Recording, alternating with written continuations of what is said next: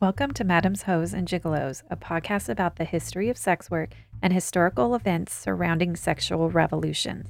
I'm your host, Heather, and with me is my friend, Connor. Together, we've created a bi weekly podcast discussing all topics in regards to history and sex. But why? Why this topic, Heather? Well, history and sex are two fascinating subjects. There are great stories not told in history books surrounding these topics, so I think it would be a great way to have these events be heard. But what made you want to do a podcast about sex work in particular? Well, it started out as a COVID project, then it manifested into this podcast. The topics are interesting rabbit holes to fall down and a great way to normalize sex work and empower. Many men and women, gay, straight, bisexual, queer, and transgender, have done incredible things in history, but their stories are rarely shared.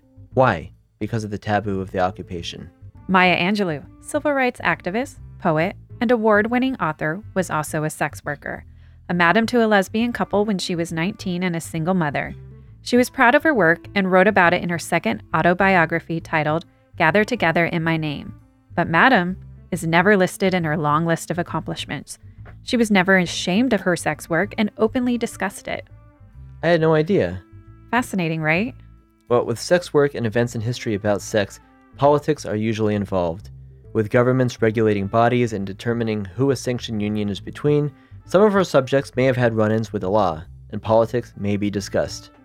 So we'd just like to be forward and say Black Lives Matter, love is love, women's rights, trans rights, and gay rights are all human rights, and science is real. Please subscribe to us on Apple Podcasts, Google Podcasts, or Spotify, and connect with us on Instagram at Madams, Heauxs, and Gigolos. That's Madams, Heauxs, H E A U X S, and Gigolos.